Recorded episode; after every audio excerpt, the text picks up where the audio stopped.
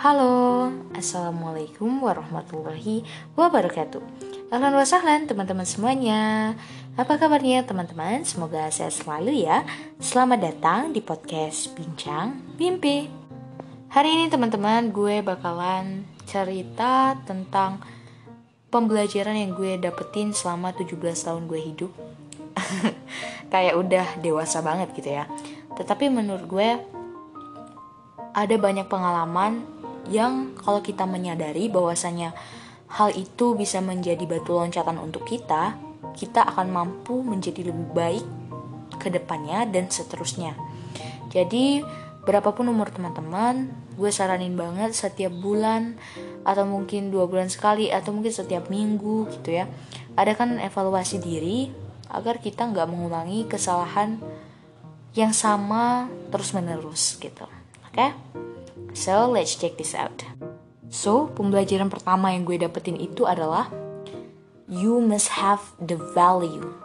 Jadi, lo harus punya nilai yang lo pegang dan genggam dalam kehidupan.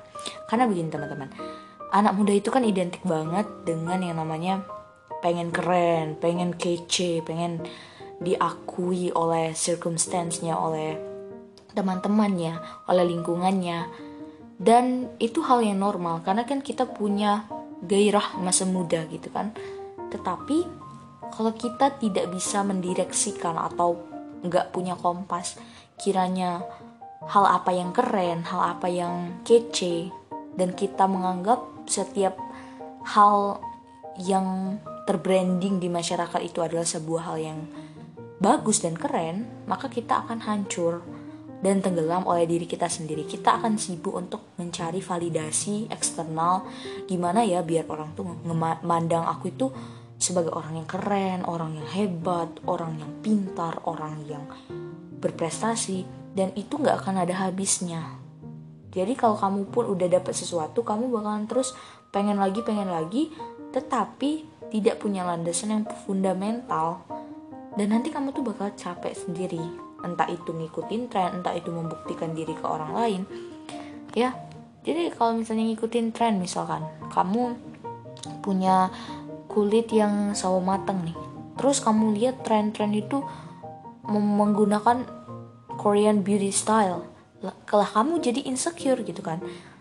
Nah hal-hal yang kayak gitu itu menurut gue juga bisa jadi salah satu faktor yang memangkas usia lo pada ketidakbermanfaatan. Karena lo hanya memikirkan aduh kenapa ya Tuhan menciptakan gue gini? Kenapa gue nggak jadi orang kulit putih aja? Dan seterusnya. Dan itu tuh capek ya kan? Maka dari itu lo harus punya nih fundamentalis atau hal yang menjadi dasar dalam lo bertindak berperilaku. Siapa gitu kan? Apa gitu. Nah solusinya adalah lo temukan di Islam lo temukan segala, lo bakal temuin segala sesuatu itu di Islam teman-teman. Karena trust me ya bahwasanya gue pun juga dulu ini sedikit cerita kalau gue tuh juga ngerti banget gitu gimana di posisi di mana gue merasa aduh kenapa ya um, gue nggak bisa afford ini gue belum bisa beli ini gue nggak sesukses dia di usia yang kayak dia gitu kan yang cuma beda misalnya 2 tahun atau yang lain-lain. Nah, hal-hal seperti itu tuh melelahkan. Ya. Dan lo bahkan bisa menghambat diri lo sendiri. Dan lo always think about what other people think about you. Dan it's really exhausted. Jadi lo yang masih muda, yang punya kesempatan, jangan buang-buang waktu untuk hal-hal yang sedemikian itu. Nah, biar lo bisa mendireksikan atau kompas yang harusnya lo gunakan, terutama lo yang mendengarkan ini sebagai umat muslim adalah yaitu agama Islam. Agama Islam itu telah mengatur semuanya. Dengan agama Islam tuh gue benar-benar merasakan gue hidup kona'ah, merasa cukup. Merasa apa pun yang gue punya yaitu rezeki Allah untuk gue. Dan gue really proud about that gitu. Jadi kita semakin mampu untuk tahu apa sih yang Allah pengenin dari hambanya? Jadi nggak ada waktu gitu untuk insecure. Bukan bukannya kita sibuk terus tuh enggak juga. Tetapi kita enggak bakal bilang ya Allah kenapa engkau ciptakan aku begini? Kenapa dia begitu? Gitu. Dan juga enggak juga bakalan nggak pernah bersikap cukup. Aduh pengen beli baju ini pengen beli baju itu. Padahal kita tuh kalau dipikir kalau diresapin banyak banget baju gitu Nah, hal-hal seperti itu loh yang Islam tuh ajarin gimana kita bersikap cukup, gimana kita bersikap kona'ah, gimana kita melakukan segala sesuatu itu ya just for the sake of Allah gitu. Hanya untuk Allah gitu. Kira-kira Allah ridho nggak ya? Balik-balik lagi nanya, kira-kira Allah seneng nggak ya aku ngelakuin gini? Gitu. Kalau misalnya di lingkungan kita ngomongin orang itu dianggap keren, padahal secara Islam nih itu hal yang sangat-sangat buruk. Nah, jadi kan itu kan kompas yang kalian gunakan itu yang mana gitu. Kalau hanya kompas masyarakat, masyarakat pun punya hal-hal lain yang mereka jadikan pegangan gitu. Jadi kita tuh harus strict dengan diri kita sendiri, jangan sampai kita malu mengakui bahwasanya kita adalah umat muslim karena selama ini yang diterapkan di lingkungan itu stylenya bukan style Islam gitu. Dan kita sebagai muslim seharusnya menggunakan style itu dan proud dengan itu gitu. Jadi gue saranin teman-teman segera temukan kompas kehidupan kalian yaitu Islam ya. Gue mengatakan ini sebagai muslim dan harus bangga dengan itu gitu. Oke? Okay? jangan buang waktu untuk hal-hal yang enggak menjadi visi kalian. Dan kalian tuh akan didireksikan ke visi akhirat yang long lasting yang akan membuat segala rinci kehidupan kalian tuh baik. Maupun itu sisi sosial kalian, sisi prestasi kalian, sisi yang lain-lain. Karena kalian akan menempatkan dan akan ditempatkan oleh Allah di sisi yang mulia. Dan Allah nggak bakal nyanyain kalian gitu kan.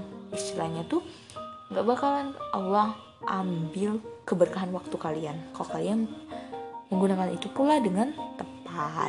Begitu teman-teman. Oke okay? next.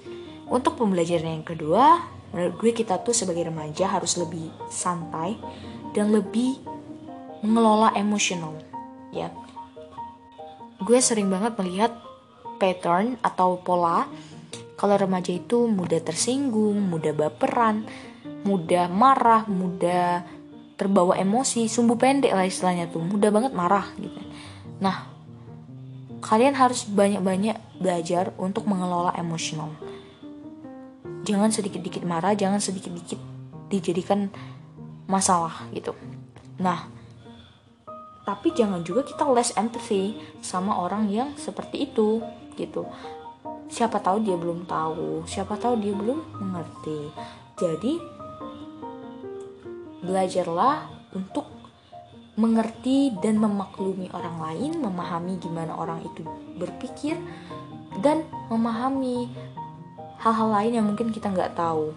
Memberikan maklum untuk orang ini. Mungkin dia memang belum tahu, mungkin dia belum memang belum ngerti.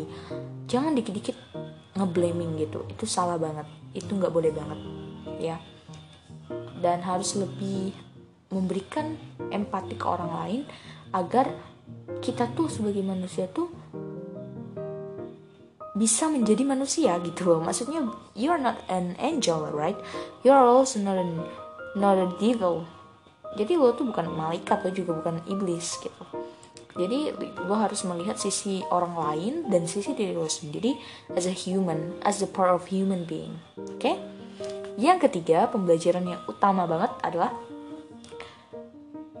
time is really too precious. Jadi waktu itu benar-benar sangat berharga. Jadi lo harus punya sistem dan mekanisme tersendiri dalam hidup lo di mana lo jangan sampai waktu lo yang mahal dan berharga itu terbuang sia-sia. Ya, entah itu dengan teman, dengan uh, siapa pun lah yang menurut lo kok gue ngerasa gue buang waktu gue gitu kan dan jangan takut even dengan sahabat ya maksudnya gini jangan mudah juga mengkonsiderasikan orang itu sebagai sahabat. It's really dangerous. Kalau dia buang waktu lo dengan percuma lo nggak match an energy with her or him gitu ya. Lo harus bisa mengomunikasikan itu. Dan lo juga nggak harus mengomunikasikan itu dengan bilang lo bukan sahabat gue lo cuma teman dekat. Nggak perlu kayak gitu juga. Tapi lo tahu orang ini kiranya partnya di mana dalam hidup lo gitu. Nggak usah terlalu meng apa ya melabeli seseorang dengan hal-hal yang berbau kayak sahabat keluarga. It's really different. It's really different. Jadi lo harus punya setup tersendiri punya boundaries tersendiri dan juga jangan lupa menjaga perasaan orang lain juga. Dan lo juga berhak gitu. Dan jangan takut untuk itu. Ya.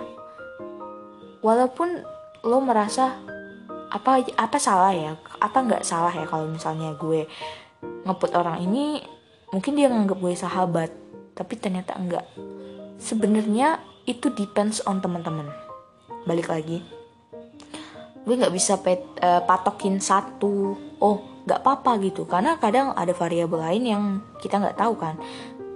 Di antara teman-teman sama temennya teman-teman gitu kan. Jadi sesuaikan saja dengan diri teman-teman. Asal orang ini jangan cuman uh, menjadikan apa ya istilahnya tuh bagi teman-teman tuh ya seorang yang menguras energi dalam artian energinya nggak sesuai atau dia sering melakukan hal yang teman-teman nggak senengin ya udah. Itu harus menjadi pertimbangan oke? Okay? dan yang bisa menentukan ya cuma teman-teman.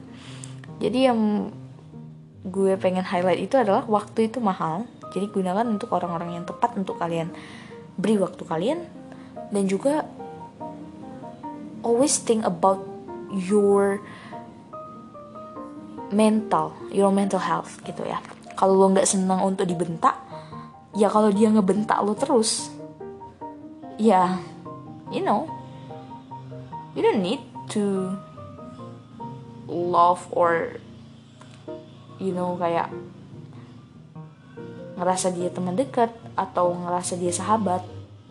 Atau misalnya teman-teman ngerasa dia ini kok selalu buat aku tuh marah atau suka nyindir aku ya udah nggak usah gitu. Segampang itu ngomongnya teorinya ya. Hal-hal lain pun juga patut dipertimbangin oke? Okay? jadi time is really precious. Gunakan dengan sebaik mungkin. Aku atur mekanisme dan akurasi agar kehidupan kalian tuh lebih gamblang ke depannya dan punya goals juga. Apa sih yang lo mau lakuin dalam hidup visi-visi yang besar dulu. Nanti dikerucutkan ke visi-visi kecil tahunan bulanan dan seterusnya. Oke teman-teman? Oke teman-teman kiranya itu saja mungkin di episode kali ini yang dapat gue sampaikan. Makasih banyak udah dengerin. See you next time. Bye bye